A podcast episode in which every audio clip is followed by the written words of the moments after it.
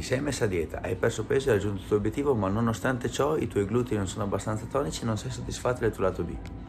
Ecco un paio di consigli che valgono per te, ma che valgono in generale per tutte le persone che vogliono un pochino tonificare dopo aver perso peso.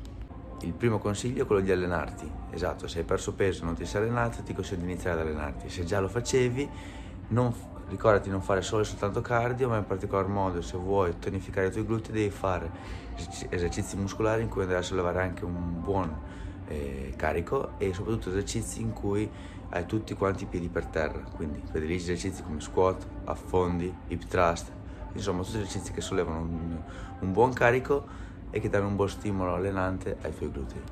Il secondo consiglio è quello di mangiare un pochino di più. Esatto, magari sono mesi che stai a dieta, che stai in deficit calorico e quindi hai perso peso.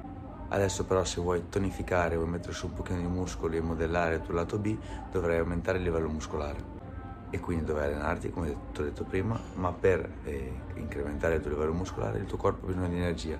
L'energia la prendi dal cibo e se sarai in deficit calorico il tuo corpo non avrà l'energia per creare muscolo.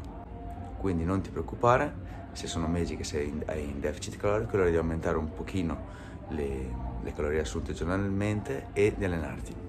E vedrai che in questo modo riuscirai a tonificare anche il tuo lato B.